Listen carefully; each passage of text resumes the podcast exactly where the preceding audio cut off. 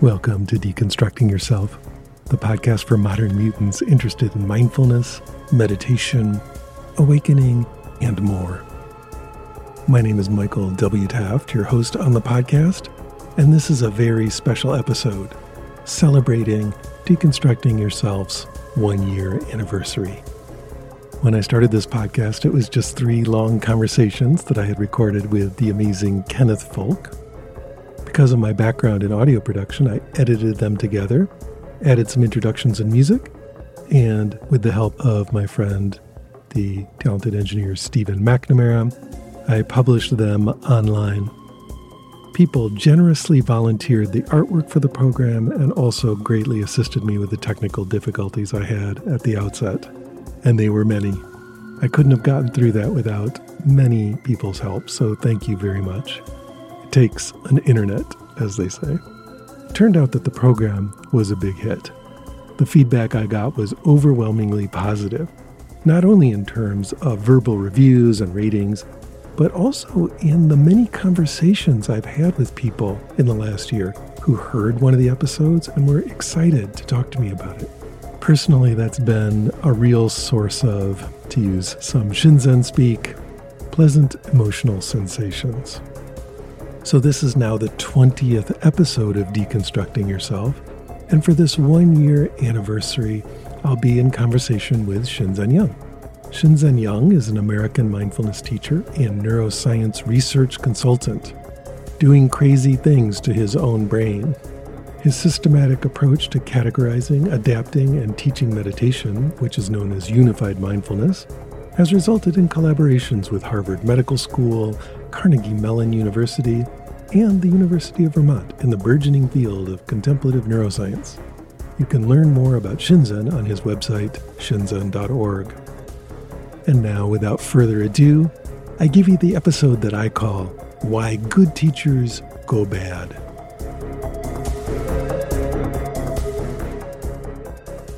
Today we're going to talk about a new exciting book called Homology Theory for Dummies. That's the book I want to see. Yes. Uh, nice. Okay, dare I ask, what is homology theory? It is one of the greatest discoveries of mathematics. When you look at the history of mathematics, one way to think about it is over and over again, across the cultures of the world and through the centuries, there has been an interplay, almost like a male-female relationship or a significant other relationship between geometry, the investigation of space, and let's just call it algebra. Let's put it this way. Geometry is the investigation of space-like things, and algebra is the investigation of number-like things. So numbers have structure based on operations, but they have other structures. They have order structures. And space has its structure based on many things. So these two investigations have aided each other over and over again in many different ways in the development of mathematics. But they've also interfered with each other. They've caused mathematicians to have limited points of view because they were overly interested in either the algebraic flavor of math or the geometric flavor of math. If you get too caught up in geometry, you fail to have imagination in algebra and the other way around. Mostly they've aided each other, and not in just one way, many, many ways. But it is also interesting how they have caused people to have limited views. For example, well, we could go on and on, but just one example, very anciently, the Greeks excelled in geometry. But they never quite nailed the richness of number. They had a really limited concept of what number is. In India, they never developed the depth and rigor of the Greek axiomatic approach, but they were much more imaginative as to what a number can be. That's why we have zero. Zero was not a number to the Greeks. Negative numbers were not numbers to the Greeks. So anyway, it isn't always that they have helped each other, but mostly they've helped. Now, I would make a metaphor in another domain. I would say that we might be looking at the beginning of contemplative practice and empirical science potentiating each other. So if you have two deep domains and suddenly a new connection is discovered, then that may lead to something really, really new. For example, in the case of mathematics, thanks to Fermat and Descartes and others, that the graphing of numerical functions, that made calculus much more easy to develop. If they hadn't done that, there wouldn't be any calculus. So a whole new direction came out of that interaction. And I would draw an analogy between that, things like that, and what I hope will happen here now in our time, which is a natural relationship between empirical science and contemplative practice is discovered. And they start to reinforce each other. And just like graphing functions led to something entirely new, unpredictable, it's something that couldn't have been predicted, calculus and its generalization into analysis. You have so many kinds of analysis, real, complex, vector analysis, differential equations, tensor, uh, calculus, et cetera. This whole field just opened up. Functional analysis, oh my God. This whole world opened up, but that interplay was needed. So I would make an analogy between that and the interplay between contemplative practice and empirical science and what new directions might be found. So you notice that I just made an analogy. I said geometry and algebra, okay, they can come together and maybe something completely new comes of that.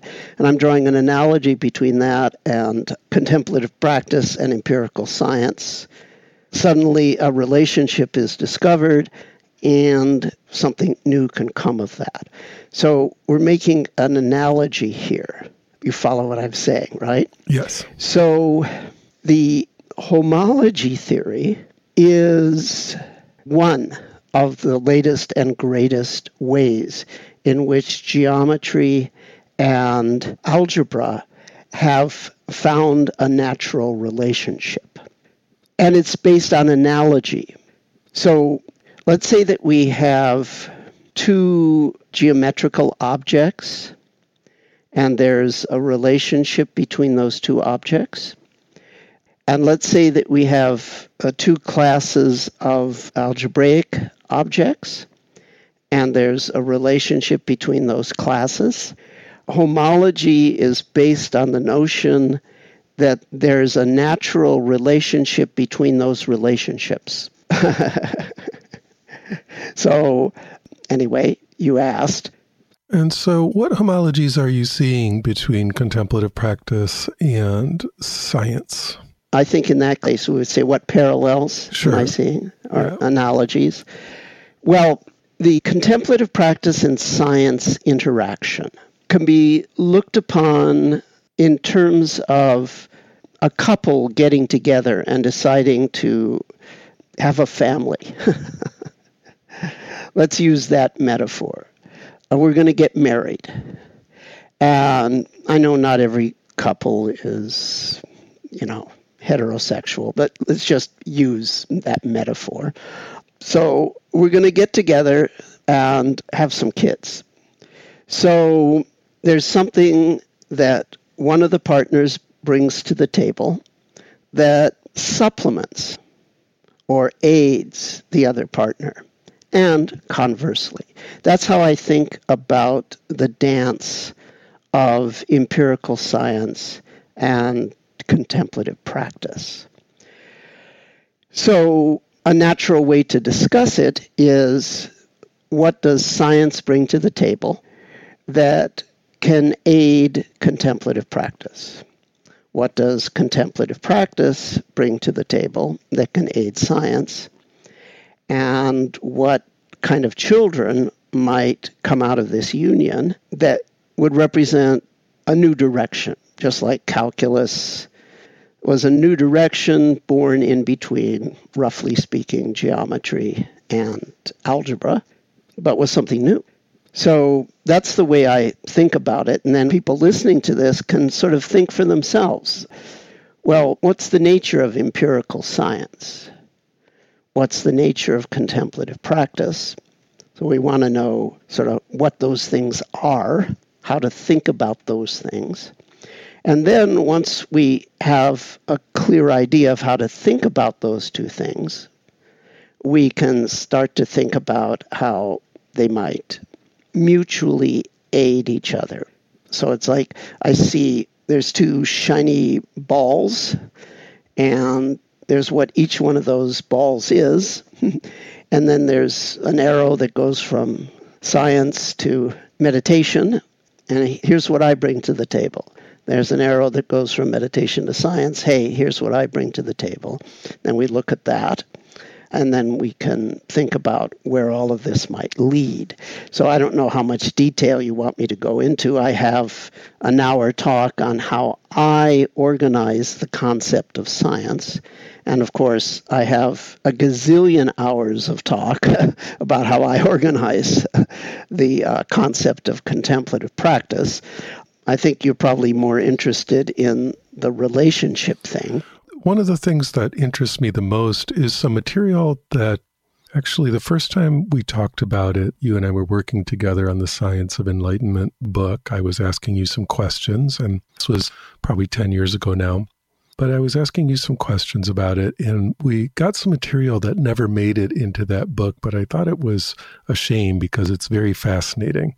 And it has to do with specifically one little subsection of the ways that contemplative practice and Western empirical science can help each other. And that was the subsection dealing with the role of the teacher and the role of the community and how Western ideas about openness of information and sharing, you know, the scientific ideal of sharing information and also the role of authority, you know, in science. So I'm curious what you would say about that, because a lot of questions I'm hearing lately have to do with reimagining Eastern contemplative models of the teacher-student relationship, and also the kind of open source dharma, in quotes, that we're seeing everywhere exploding right now. So I'm curious what you would say about that. Well, I like to say, for the pure shock value, that in some ways, scientists have less ego than meditation masters. Now, notice I said in some ways. I didn't yet say in what ways, and I didn't, you know, say how broad or deep that might be. But in some ways, scientists have less ego than meditation masters. Shinzen, tell me, how do so scientists that, have less ego than meditation masters? That gets people's attention, right? But I believe it, and I think it's important for the meditating community to appreciate that and model itself after science. Follow science's lead here. So remember, it's all about, what does science bring to the table? What does contemplative practice bring to the table? So one of the things that scientists can teach meditation teachers is how to have less ego. Now, it's also true that meditation can help scientists have less ego, but these are different ways of having less ego. If scientists become meditators, in broad and deep ways, there'll be a reduction of ego, and that will help science grow better. But what's good for the goose is good for the gander. There's one specific way, but it's significant if we're interested in moving forward.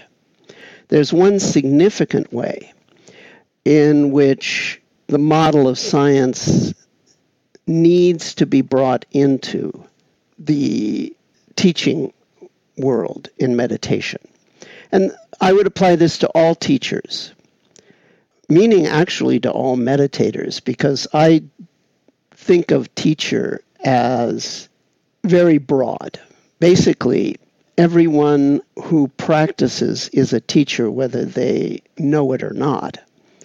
They teach in subtle ways. You don't have to hang out a shingle that says, you know, I'm going to give Dharma talks and guide you in techniques to be a teacher.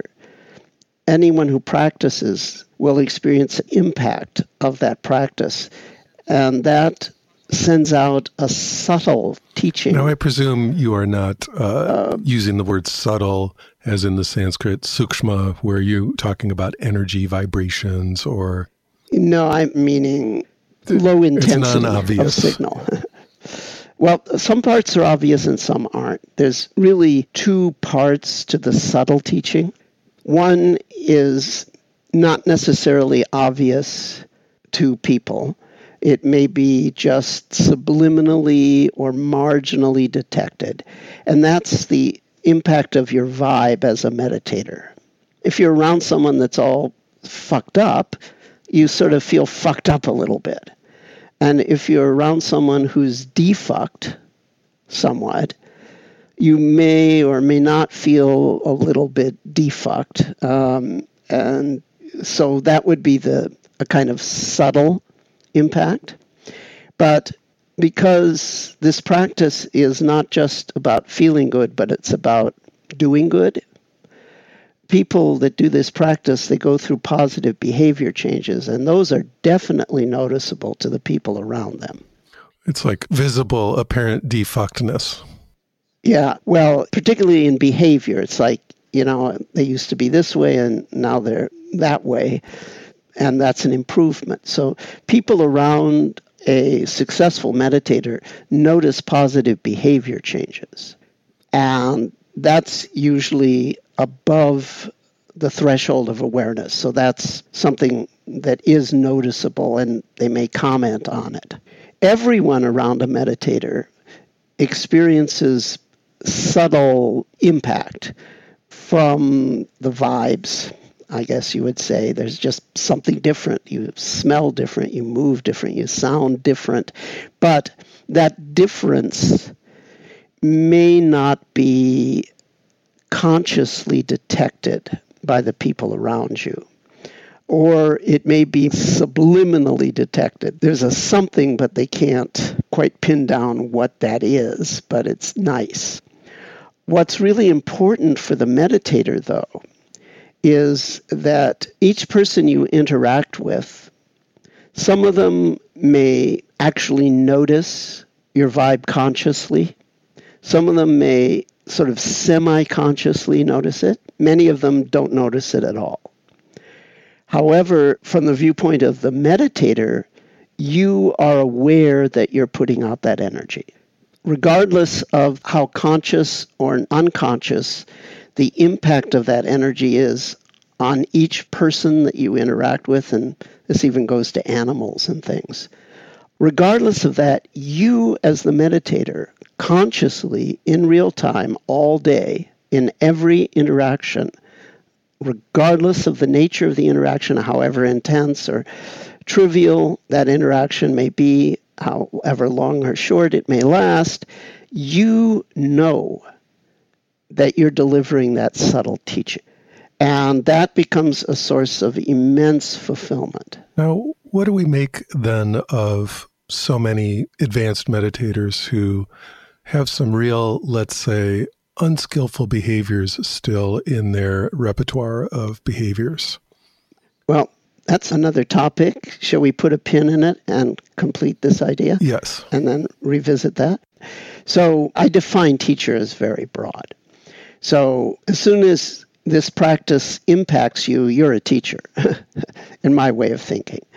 Now, usually we think about teacher as someone who explicitly teaches. They give talks, they give people meditation techniques and help them apply those techniques to issues of their life and so forth. That's sort of the level of explicit teaching.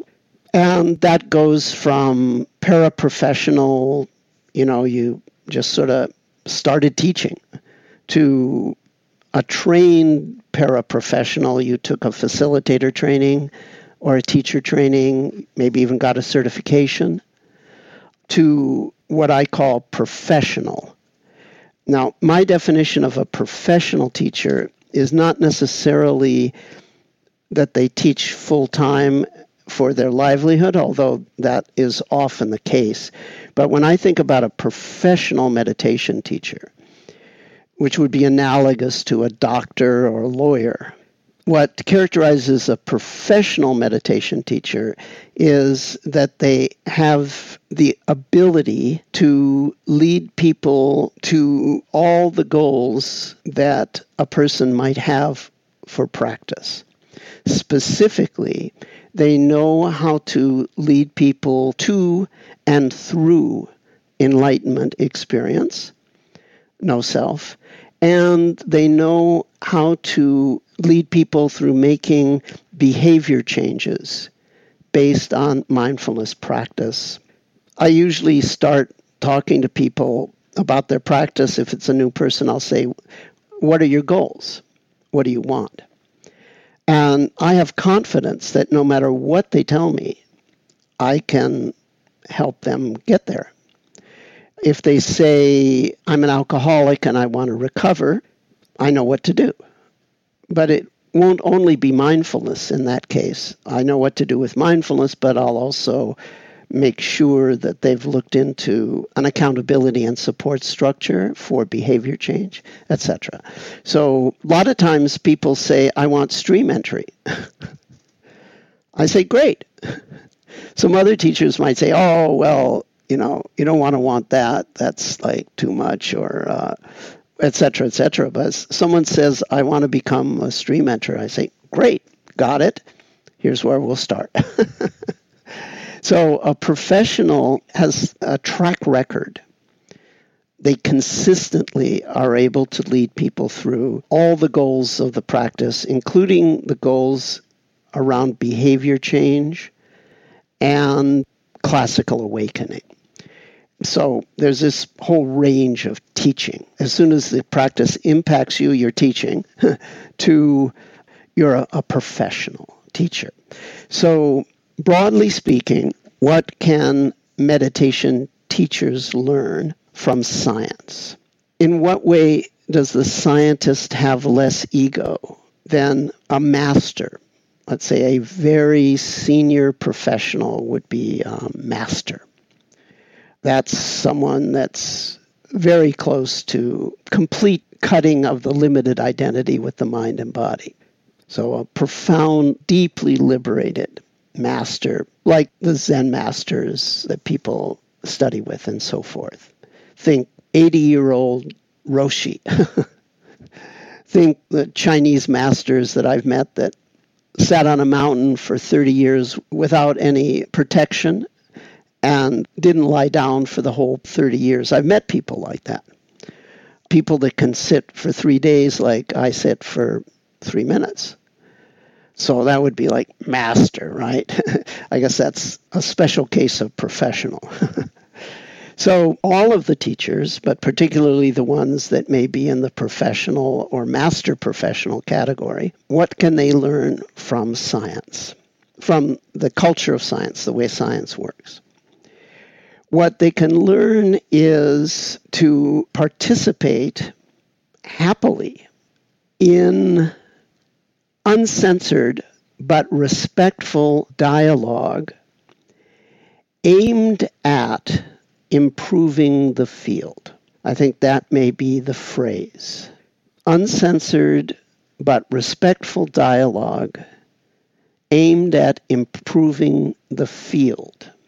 As opposed to, I'm a master, I have the answers, and if we're in a dialogue, the goal is for me to convince you that you're not as enlightened as I am because you don't formulate things correctly the way I do. Now, at the risk of being unrespectful, when you read the Buddhist scriptures, you see the Buddha dialoguing with lots and lots of teachers, not just one or two. Many other teachers, people that had their own communities and followings and formulations. But every single one of those interactions is portrayed in the Buddhist scriptures in a similar way. He shows them the errors of their way. Either they leave convinced, oh, I see, now I've got it right, thank you. Or they get pissed off and walk away. Or sometimes they'll say, well, maybe, okay. But usually he shows them how there's something wrong with their formulation and his is a better one. Usually that's the form. So that becomes the template for the way dialogues are supposed to occur, which is you have one teacher, you have a deeper teacher, and the purpose of the dialogue is for the deeper teacher to show the less deep teacher their mistake. And so how the dialogue is conceived of is really quite different. That's the model that's given. Now, the fact is, though, that even within Buddhism, even within a specific lineage of Buddhism, like Theravada, different Vipassana teachers have different formulations. Now, since the idea is that someone's right and deeper, what they basically do is they don't dialogue because it's not in the paradigm to dialogue, okay? If you dialogue with somebody, the presumption is one person must be deeper. That's the model that's been given. So the practical consequence yeah. of this is that each teacher creates their own fiefdom.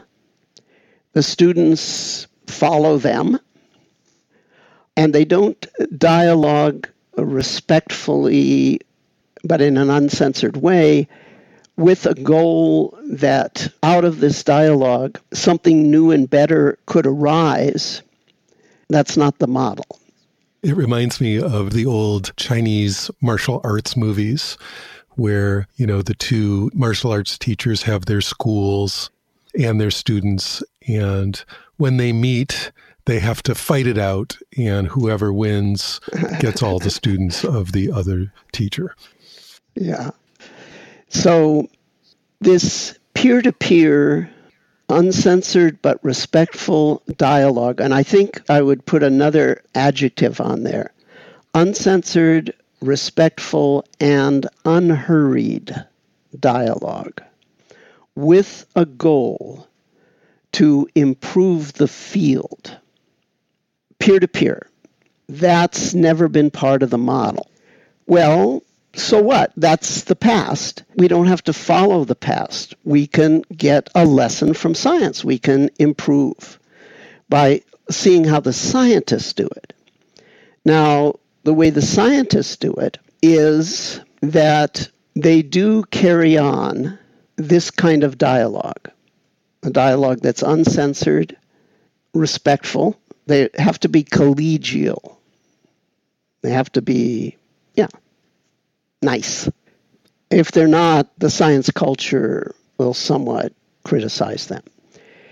So they carry on this kind of dialogue, and it also has to be unhurried. That's important, because if you think that the interaction with the teacher, this peer-to-peer dialoguing, peer-to-peer means that the teachers are roughly at the same level of professionalism. If you think that you only have an hour or ninety minutes for this, you won't get anywhere. Or I won't say you won't get anywhere, but you could easily fall into the older paradigm of, I've just got a little time here to make my point.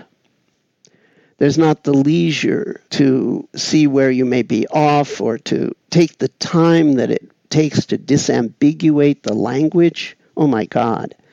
Because each teacher develops their idiolect. A lot of the problems are in the languaging. And to disambiguate that languaging takes a long time. Hours and hours, days, weeks. So if the dialogue is going to be like, hey, we only have this much time, then you're going to fall into that other pattern of, I need to prove my point here. As we're talking, it's becoming a little clearer to me how to state the issues. There's a kind of dialoguing that takes place in science, peer-to-peer. It has some characteristics when done according to the canons of the culture of science. The canons of the culture of science say that it should be collegial. Obviously, it's going to be uncensored because you have ideas that you want to express. And it should be not rushed by a concern for, yeah, by time constraints. So that's sort of an ongoing thing. And first and foremost, the single most important thing is that scientists have been trained to have a loyalty to the field as something that evolves. And so in the most idealized cases, and of course I'm not saying it's always the case at all, okay, but in what science holds as an ideal, what both scientists are aiming for is to improve the field. There's a concept that the field can be improved. That's part of the power of science. It just gets bigger and deeper and stronger and bigger and deeper and stronger with the passage of time, which makes it a juggernaut, a force that cannot be stopped. The only thing that can stop that force would be a catastrophic collapse of human civilization. So barring that, it's just going to get bigger and deeper and stronger and bigger and deeper and stronger. I know there are anti-science forces, but the future does not belong to them. The only way anti-science forces can win is if there's a catastrophic collapse of human civilization. We're back to the old Stone Age. Otherwise, no wonder there's an anti-science backlash, because science just gets bigger, deeper, and stronger, monotonically. Anyway, I got a little off topic. So the kind of dialogue that happens peer-to-peer, ideally in science, I don't know if it's ever happened in the meditation field. But there's another riff here. The same quality of dialoguing. We're uncensored, but we're respectful, and we're interested in improving the field. Oh, by the way, of course, the field is improved only through logic and evidence. No other criteria. That same dialogue also applies to the interactions between senior scientists and junior scientists, including the most senior scientists and very junior scientists. So I have been in conferences where there was a Nobel laureate scientist. So that's your highest level, uh, the most senior scientists. There'll be a Nobel laureate scientist who gives a presentation, and there'll be some graduate student, or maybe even an undergrad, in the audience, stands up and challenges it with logic and evidence. And that senior scientist has to just listen and then respond with logic and evidence. And it's hard for me. The meditation world didn't have this kind of dialoguing peer-to-peer. What to say, this kind of dialoguing teacher to student. So I would advocate that we role model on science. And perhaps one of the fundamental differences that we need to address is science has a notion of evolution. The field improves. And scientists are inculcated into a value system of improving the field. And yes, of course, they have ambition and they have ego and they can be mean-spirited and there can be competition and personal hatreds and blah, blah, blah, of course. But every one of them is trained to think in terms of the kind of dialoguing I'm describing. They're trained from the get-go to think that way. So the culture of scientific dialogue should become part of the culture of meditation teachers, I would say, across the board. So that's one of the ways, that's one of the things that science can give to the meditation world. What can the meditation world give to science that's analogous would be, well, remember I said that in the ideal case, scientific dialoguing works this way. But then I mentioned all sorts of human foibles and frailties and imperfections that enter in. So there's a way that scientists have less ego, and we meditation teachers should learn that. But there's a gazillion ways that meditation teachers have less ego. And those are different from the ways that the scientists have less ego. And it complements, it's perfect. If the scientists learn the getting out of the ego components that the meditation masters have, then their science dialoguing will be even better and will move the field forward even faster. And analogously on the teacher's side. So that's what I mean by along many dimensions, we can analyze the relationship that is developing that's analogous to a relationship between two people. We can analyze it in terms of, okay, here's what one can do for one, here's what the other can do for the other. Along this particular dimension, there are flavors of ego that have never been addressed in the history of contemplative practice, and there are different flavors of ego that have never been addressed in the history of science. And meditation can give the scientists the freedom they need, and science as a model can give the meditation teachers the freedom they need. And as the result of that, science will move forward more rapidly because now it has the best of both worlds. And contemplative practice will evolve more rapidly because now it has the best of both worlds. So it's almost a perfect complementarity. That's very fascinating. We put a pin in the conversation earlier on the subject of teachers, where you were talking about behavior change that becomes very visible and evident to some of the people around a practitioner. And for me, that brings up a very relevant question about the behavior of advanced teachers that we've seen, at least in Western society, over the past, let's say, forty years. Daniel Ingram and I were just talking about this at length in an earlier podcast. And, you know, just kind of lamenting how much, let's just say, behavior there's been from very, very advanced teachers. And so this would seem to make the opposite point from what you're making, that as someone gets more advanced, their behavior improves dramatically. I've seen that, you know, this is the source of the famous like spouse test, right? If your spouse says you're less of an asshole now, then everyone really knows, you know, your practice is working.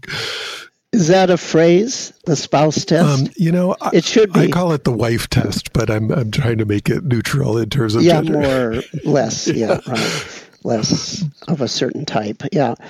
The spouse test, yeah, or the family test might be a further generalization.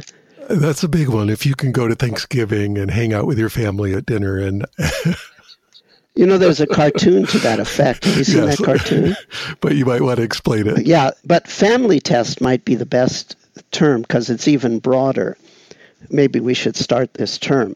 I like the one that uh, Vince of uh, Buddhist Geeks, Vince Horn, was telling me the other day, because I was describing the family test. And he's like, well, there's a bigger one, which is the millennial test. What does that mean?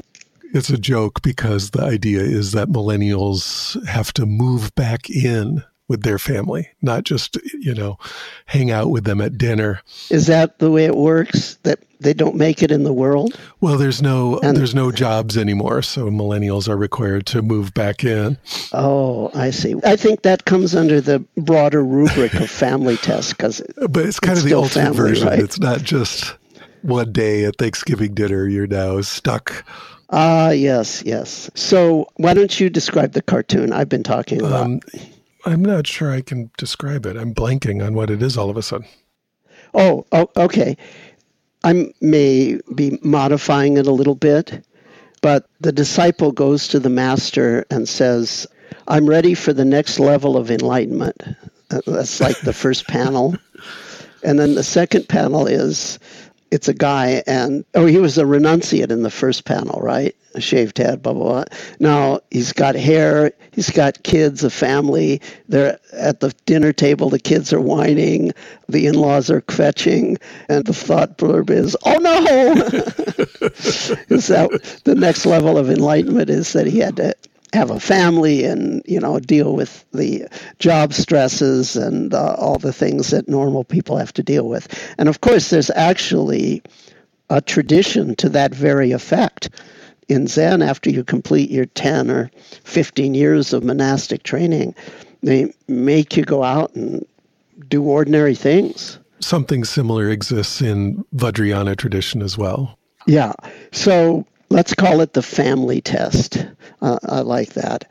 So first, I think we need to place things within a context, a big picture context. That's maybe the first step in answering your question of why is there so much bad behavior. Look at the big picture would be a first step. And then explain the causes of the bad behavior and what needs to be done to eliminate those causes, what measures need to be taken to prevent these problems.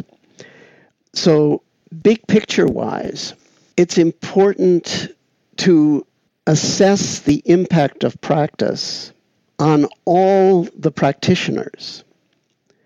So, while it may be true that certain masters who are very prominent publicly had egregiously unacceptable behavior, while that is true, and we'll go into why that happens, it is also true that for every master, there are thousands of practitioners.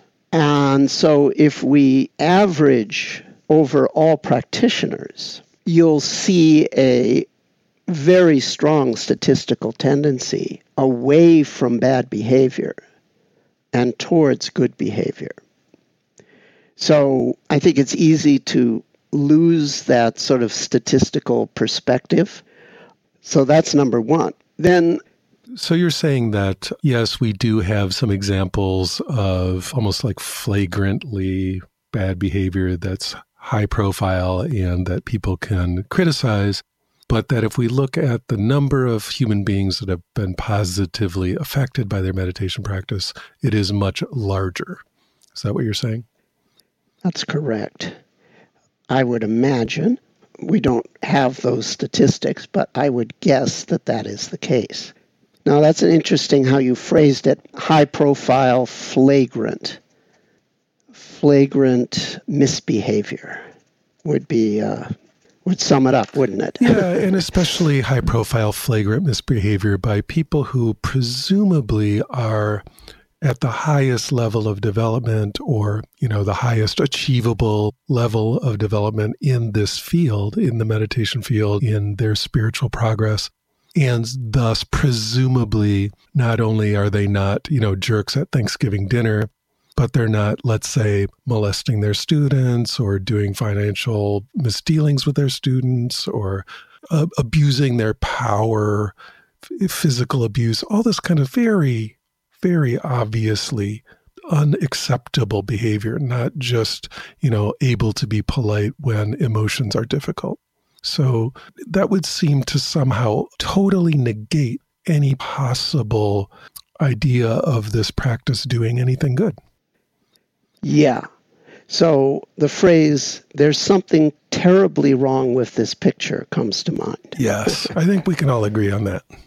So since my thing is analysis, I would analyze this and then suggest prophylactic measures.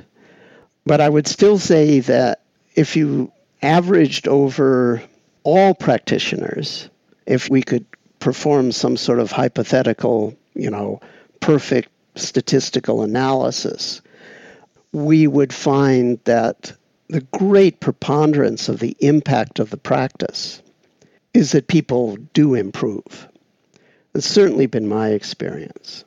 And mine as well. So then why do we have this thing that is so confusing to people and causes people, with very good reason, to be skeptical of the whole endeavor? Okay, usually when you have a flagrant situation, when you look at the cases, right? We can take a dozen of the most egregious scandals.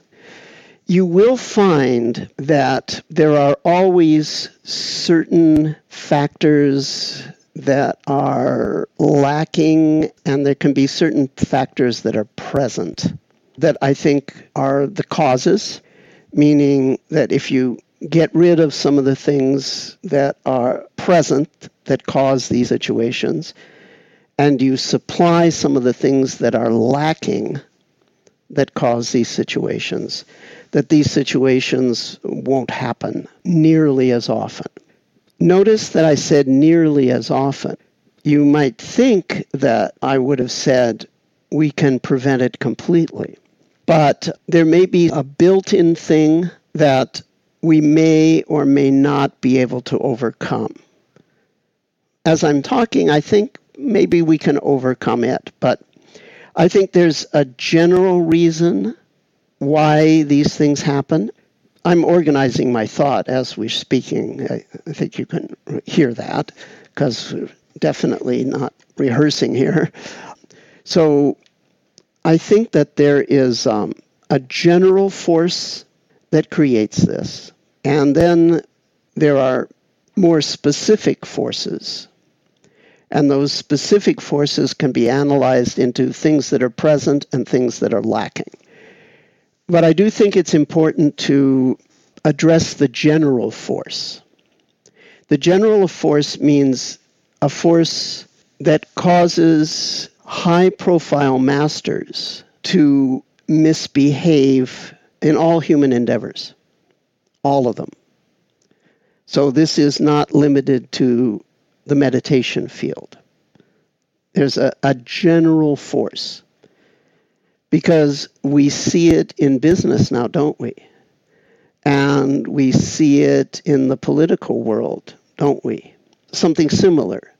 People that are at the pinnacle of their profession behaving badly. The general force is that certain types of personality tend to rise to the top. Psychopathic personalities. By psychopath, I don't mean serial killers. I mean a certain kind of very charming but manipulative person.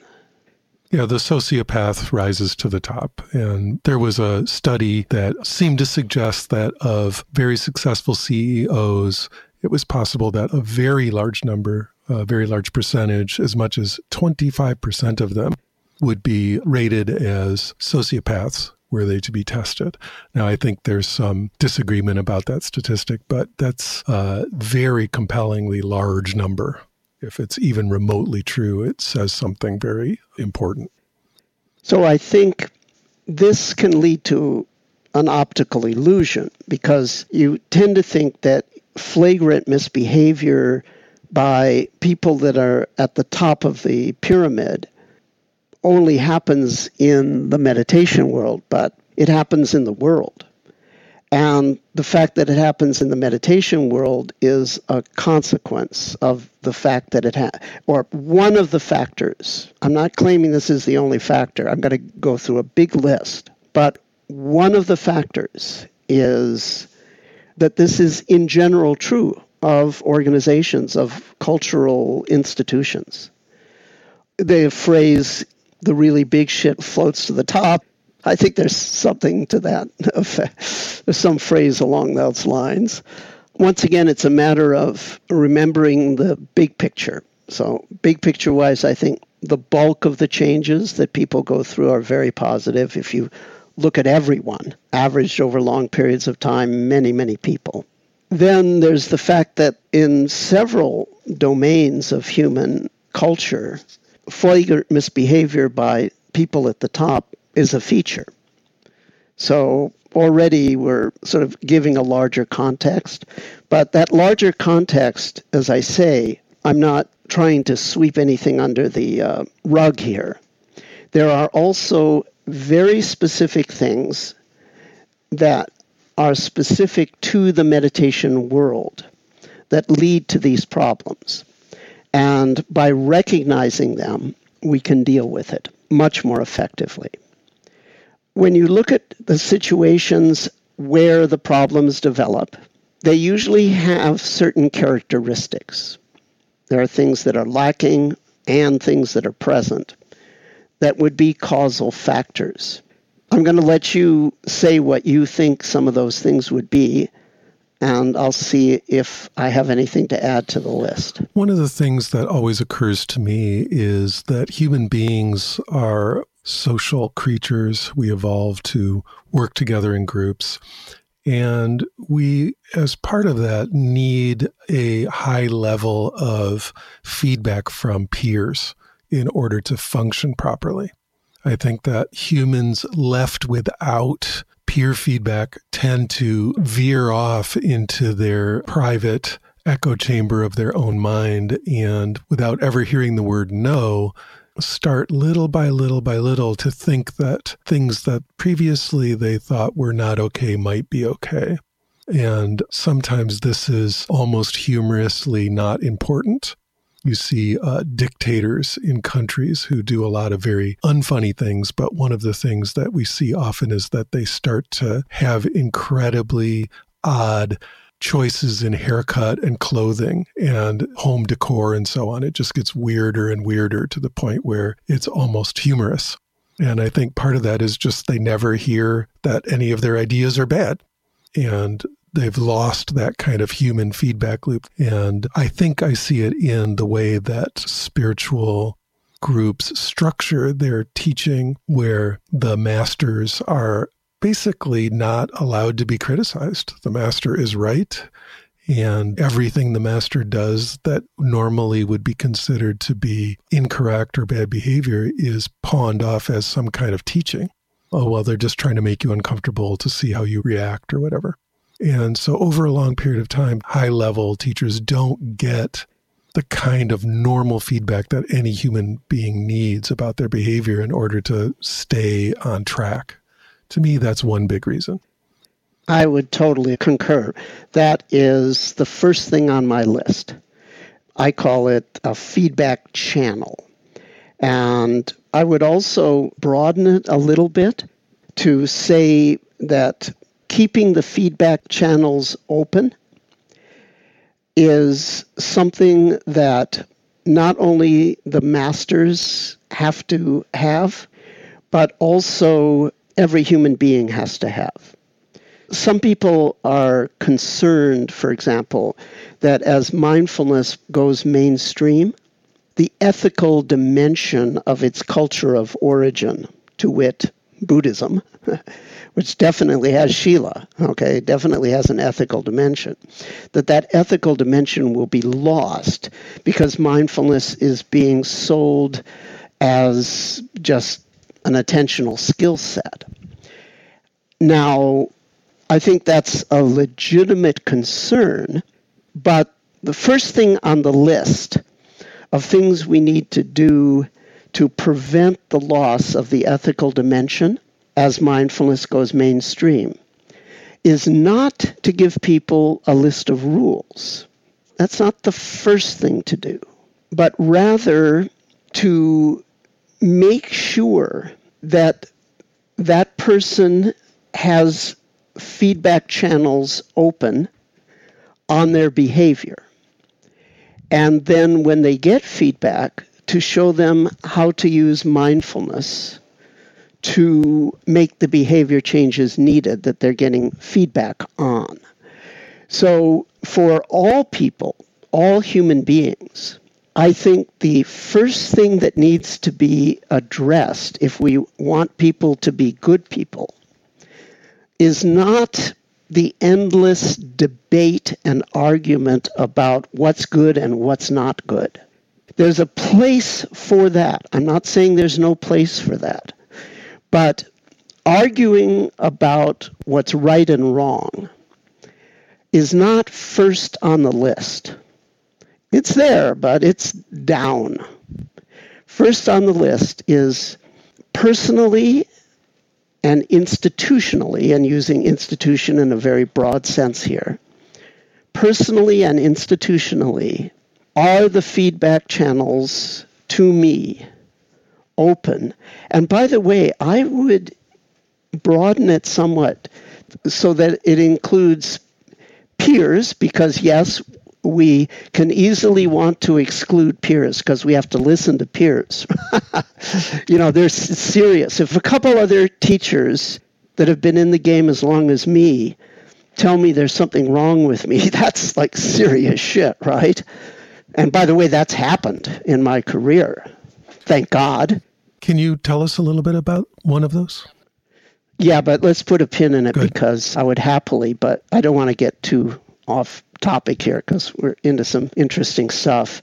So are the feedback channels from peers open, but also are you willing to listen to people that aren't peers?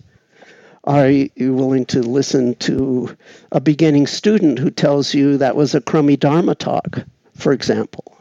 So making sure that on a personal level and also in terms of institutional structure, those feedback channels are open for your whole life so you can get a consensus from a lot of different kinds of people about how you're carrying yourself in the world. That's first on the list, absolutely. And then if that structure is there and is maintained, you're going to know what needs to be changed. And then your mindfulness teacher can say, okay, for this behavior change, try this strategy. For this, try this strategy. So, yes, that's the first thing on my list. Can you think of other things that are either present or absent in these scandalous situations that could be addressed? Maybe this is just a different case of the same idea, but the thing that occurs to me is that the spiritual traditions tend to have a concept of awakening that says that if you've had this, it's permanent in some way, and you are unassailably vindicated in your choices and behaviors. You have become perfect, and therefore your behaviors are perfect. And it's a static state in which you can never fall back from. And with that, as part of the tradition, you get into the situation with teachers where people are so deferential and so ready to accept anything they say as essentially the word of God that they are allowed to do anything. And the students and people around them will not ever call them on it. Now, to me, that is a case of feedback channels. But I think it's, it's based, based on, on a context, concept and a context and a concept. Yeah. Yeah, I think this does come under the more broad category of the feedback channels. But if I had to put some words to it, I think maybe I would say an unrealistic paradigm about what meditation delivers. In other words, to make it tangible, the belief that a liberated person doesn't make mistakes is just wrong. And so then the corrective is for the teachers to know that they can make mistakes, and I don't care how liberated you are, you can make mistakes. Because I saw horrible mistakes made by the most liberated person I ever encountered. And I certainly know for myself that I constantly make mistakes. So there are certain concepts. And one of the concepts is that liberation entails doesn't make mistakes in judgment and so forth. And it's just not true. But there's another concept that I think is perhaps even more pernicious, which is only present in some traditions. And that's the concept that if you function from a place of emptiness, there's no fixated somethingness of self, number one. And number two, you truly love everyone, deeply love everyone, everyone. And you function from emptiness consistently. There are teachings that say, explicitly say, that anything you do is okay. Doesn't matter. That's the crazy wisdom tradition. And that's also the whole, well, everything is about expansion and contraction, so evil is just contraction, good is just expansion, and it's okay to be evil a little bit, truly evil a little bit, because that's just the way the universe works. And my evil is just part of the cosmic perfection. Those kinds of teachings, I think, are pernicious, dangerous. And they have been criticized historically from within the Buddhist tradition. This shit has happened before. Look at the teaching of Zong Mi, who I think was probably a Tang dynasty or Song dynasty master. He roundly criticized the Chan teachers of his time for exactly this, what I'm describing, that belief, that teaching. So the crazy wisdom thing, I think it's just a bad idea. That's one of the things that's present in some of the problematic situations. These conditions where you don't have feedback channels open, and you may even have a teaching that, hey, it's all good, I'm empty, I'm in contact with emptiness and totally awake, so everything I do is somehow a miracle of love for the world. This is just an obvious setup for disaster. Yes. What's hard for people to wrap their head around is, you notice I said you're functioning from emptiness and you truly, deeply love everyone you come in contact with. I'm saying they are that way. The people that have done these bad things are actually that way. Because you might think, no, they can't possibly be that way and do this bad shit. But it's been my experience that you absolutely can be that way. And to repeat, that way means two things. They do not experience themselves or the world in a very objectified way. It just seems like everything is air, just empty energy. And they see each person that comes in front of them as coming from and returning to that same emptiness and loved into existence by consciousness, moment by moment. They truly perceive that. But because of the feedback channel situation, and in some cases, not all cases, but in some cases because of these crazy wisdom teachings, they do really, really bad things sometimes. Now, I should also say that they do miraculously wonderful things most of the time, in my experience. The really, really bad things are rare, but they're really, really bad, okay?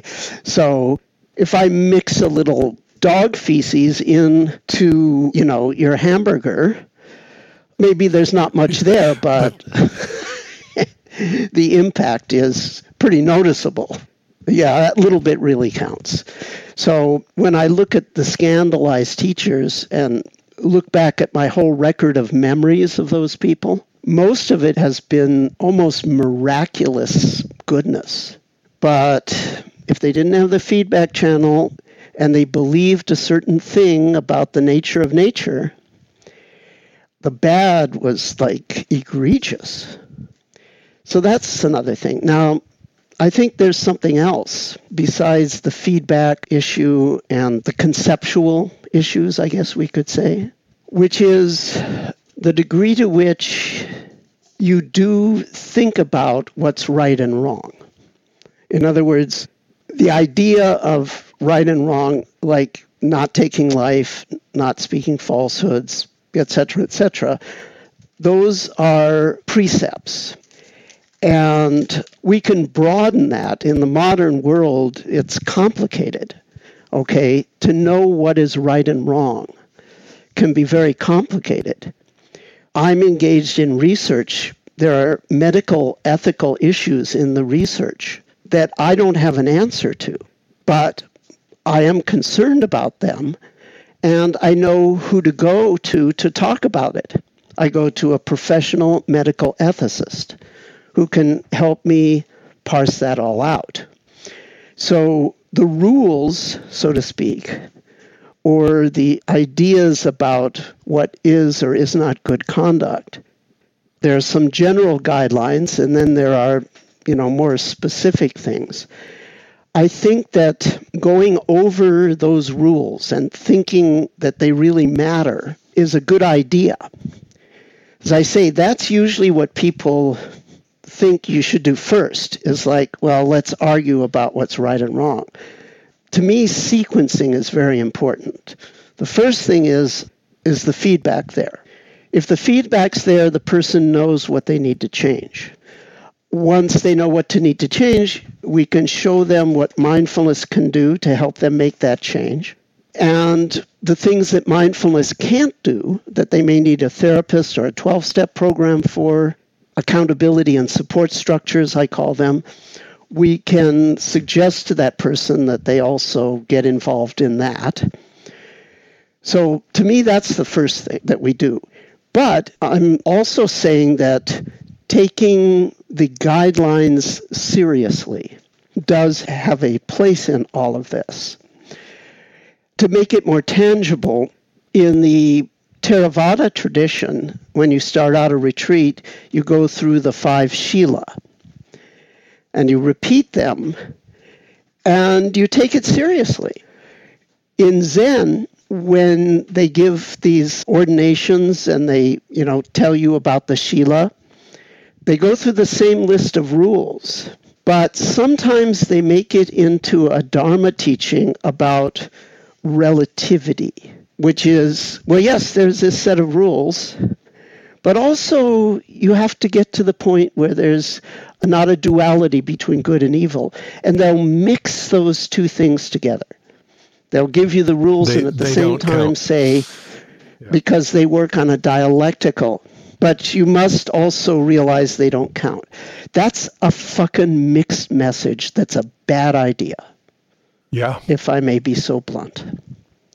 I understand what they're trying to achieve. I totally understand, and I even think there's some substance to it, but that's not the time to do it or the way to do it. If we're talking about guidelines, we're talking about guidelines. If we're talking about becoming free, we're talking about becoming free. And this mixing, as is done in Zen and Vajrayana, I think is not a good idea, and most of the scandals are in those two traditions. And I don't think that's a coincidence. Interesting. Yeah, if you're going to give a list of precepts, try not to say that they don't actually count at the same time. yeah. yeah, I mean, we understand, because that's a way of teaching. That's a way of setting people free, but it leads to problems, okay? So we've analyzed some things that are present, certain beliefs, things that are absent, feedback channels. And you get the combination of things that should be there not being there and things that shouldn't be there being there. You combine that with the fact that there's a general tendency for flagrant misbehavior in the top of fields in general, maybe not across the board, but in many areas of human endeavor. And then maybe there's some added factors. Well, for example, what about power? You know, in many of the traditions, the main teacher has real power over people, and not only power in the tradition where the students have agreed to follow the teacher's instructions to the letter as part of their spiritual practice, but also, you know, literally power over their lives in terms of their income, their family situations, and so on. There's real power involved, and maybe that's the one that relates to other areas of human endeavor the most, where you get people in situations of power and they start to really misbehave very often. You know, I think it's a cultural thing, the notion that a teacher should be given authority beyond advice for practice. The notion that a teacher would have something to say about who you should marry or what job you should take. I don't see that. I don't see any need for that at all. Right. We see it all the time, but I think it's something that evolved in cultures over time, but it really has no place in the world of a meditation teacher. A meditation teacher is like a doctor. There are certain things that a doctor would say that you would listen to, but you wouldn't go to your doctor to get advice. You don't expect your doctor to say, I think you should go into this profession or that profession. I think you should marry this person or that. So I think a culture where the teacher has a role beyond their professional competency, I think that's problematic. So people that get discouraged, have doubt about the efficacy of meditation when they see the flagrant misbehavior on the top.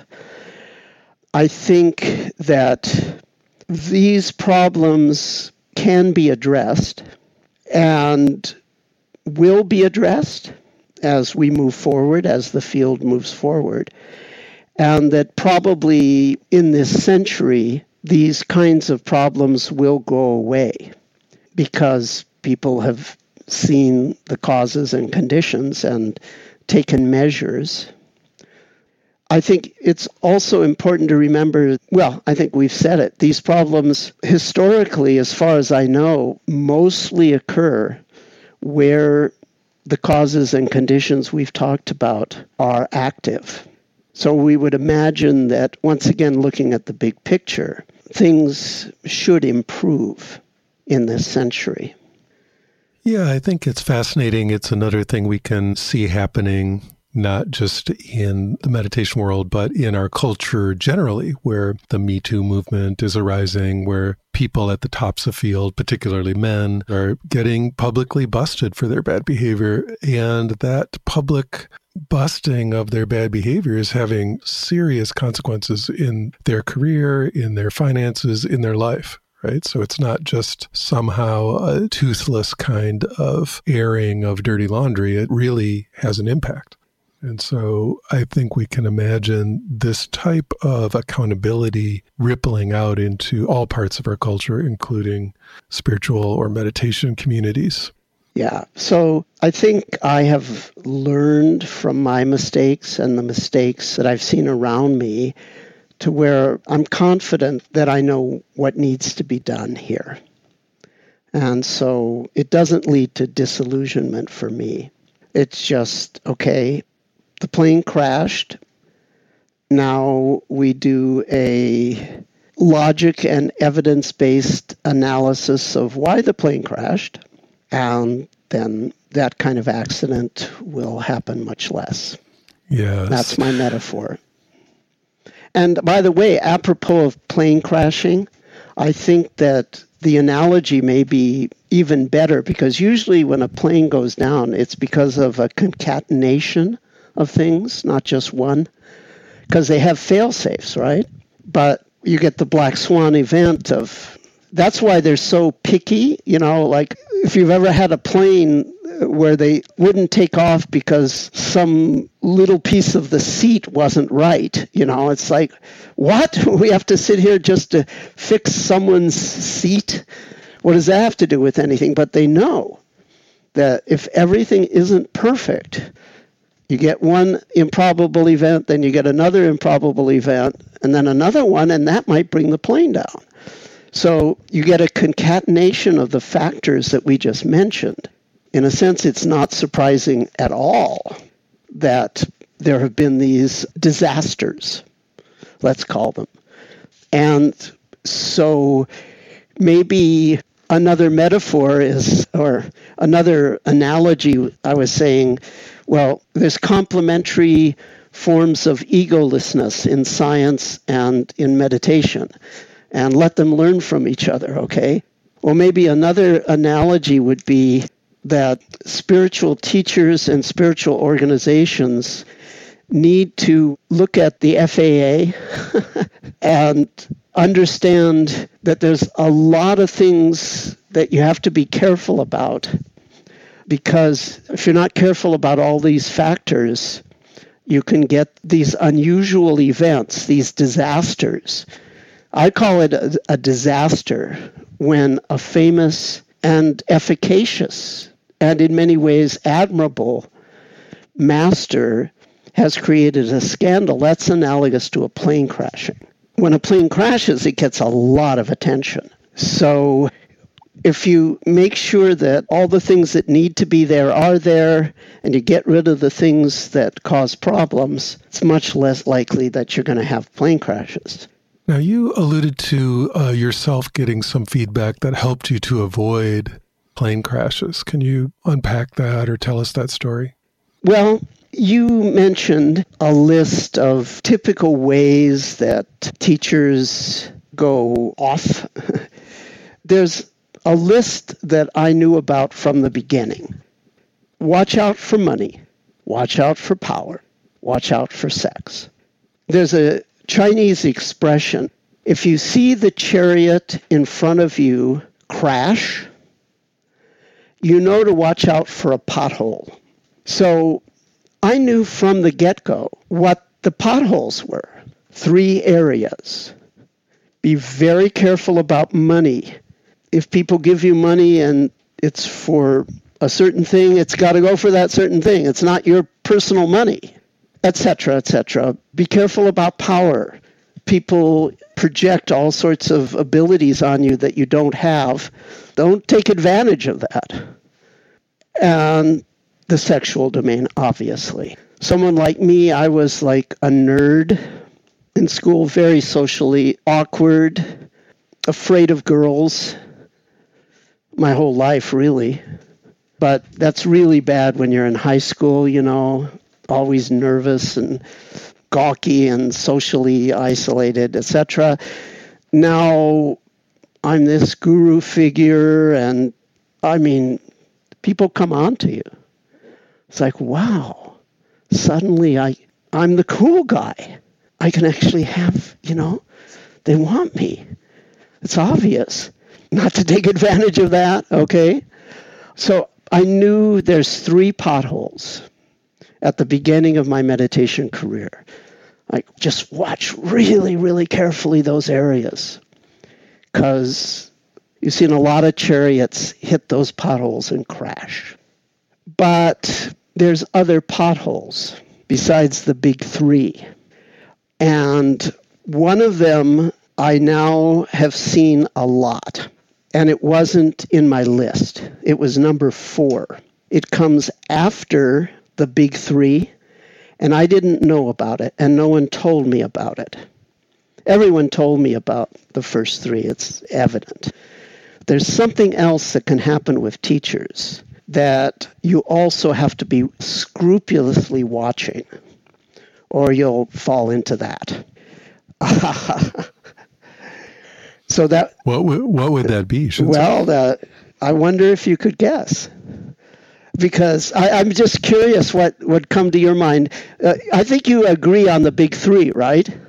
Absolutely. So what's the next on the list, the next likely one that can happen that is not talked about? Well, because of my psychic powers, I know what this is. Of course, you've actually told me this in the past, long, long ago. I believe you're going to say that it is codependency. Yes, that is what I'm going to say. Codependent relationships. Yes. That a teacher can get involved in. They can take various forms. And you're in a special relationship with someone. Now, that special relationship might take various forms. It could be a business relationship. Or administrative, they're doing something for you. They run your community. Or it could be a, a significant other relationship. The person you're in this relationship with is not a peer teacher. But because of the special relationship, they arrogate, if that's the word, to themselves the power of the teacher. They want to have the same authority with students that the teacher has. And because you're in a special relationship with them, you give them that authority over your students. You raise them to a power position with students that is inappropriate, and then that leads to problems. Now that I experience that myself, I've looked around and I've seen it in other groups. How did you learn about the codependent situation yeah. you had gotten embroiled in? So remember we talked about feedback, right? I had known that you need to keep the feedback channels open. So I was getting feedback from students that things were off because there was someone that was calling the shots when they shouldn't have been calling the shots.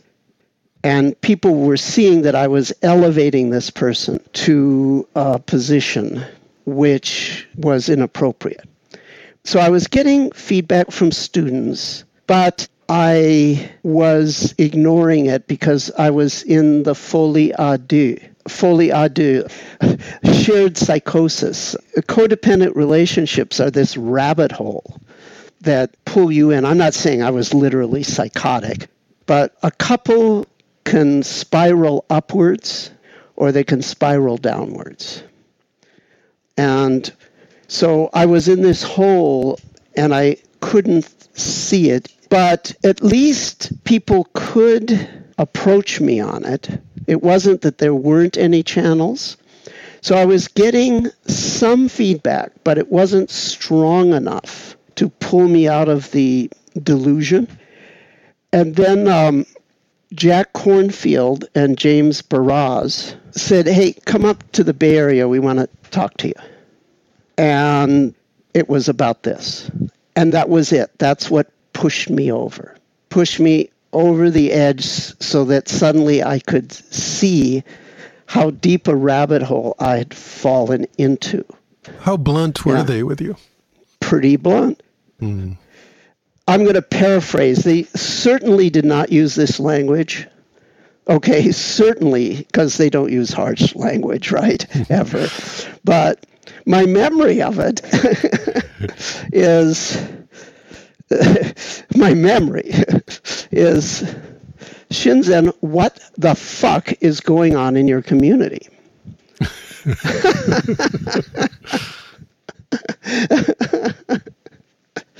Or what the fuck is going on with you? Something of that ilk, although the, certainly was not the F word, but it had that vibe to it. So the clearest possible signal. Yes. So that very clear signal from peers, combined with the burgeoning feedback that I was getting, thank God, you know, that I had enough openness in my loop to finally see, oh, yeah, now I see. This is what happens. I'd been so scrupulous in these other areas, but no one told me about this.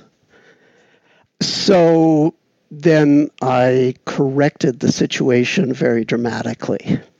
And you know who helped me correct the situation? Who? Bill Hamilton. Ah. Uh, Daniel and uh, Kenneth's teacher. He figures prominently in many stories. He figures he's the great unsung hero of Vipassana in the Western world. He and I were co-teachers of each other. We were very good friends. And it was, uh, once again, a complementary situation in that he knew the nitty-gritty of how mindfulness works in the Ubakin Upandita lineage. And I knew a lot about broader Buddhist approaches, Zen, Vajrayana, things like that. And we both shared a science thing. He's similar to you in many ways. Uh, he was an engineer, you know. Although for the record, for the listeners, I am not an engineer. I tend to think of you as an audio engineer. Yeah. And Bill was that also. Mm. And you certainly have a science vibe to you, and Bill very much had that vibe. Mm. So in any event, you know how the classic thing, you break up with your girlfriend and you go stay with your best friend, right? So that's sort of what happened. And in this case, I stayed with Bill, and he helped me make that transition, get out of a relationship that was not good. And so um, anyway, that's the story. And so that's how you found out about your codependent relationship problem in teaching. Yeah, the combination of the building feedback from the students, it was starting to be obvious. And then Jack and James just like, you know, kicked my ass. And I'm eternally grateful. And it's like, oh, okay, that's it. I got to do something rad here. And I did, and I put a continent between me and this other situation. That's why I moved to Vermont, one of the reasons. Mm, fascinating. So that was that. It all worked out okay in the end, but, you know, they joke about these valuable life lessons that you can't learn except you go through it, and then you learn it. So for me, I would say there's been two big ones. One is the story I just told you, and the other is what eventually emerged around Sasaki Roshi. That was like, oh my God, you can be that loving and that liberated and that fucked in your behavior. I would not have thought so. But apparently that's the case, and that's what then caused me to change emphasis in my teaching. Um, in what way did you change the emphasis? Well, the whole paradigm that I just gave you about here's what needs to be there, here's what needs to not be there, that came out of that. That was my response to that. All right, Shinzen. Well, that seems like a good place to bring things to a close here. As usual, I want to thank you so much for agreeing to do one of these talks, and I really appreciate it. Okay, well, to be continued. As usual. Thank you, Shinzen.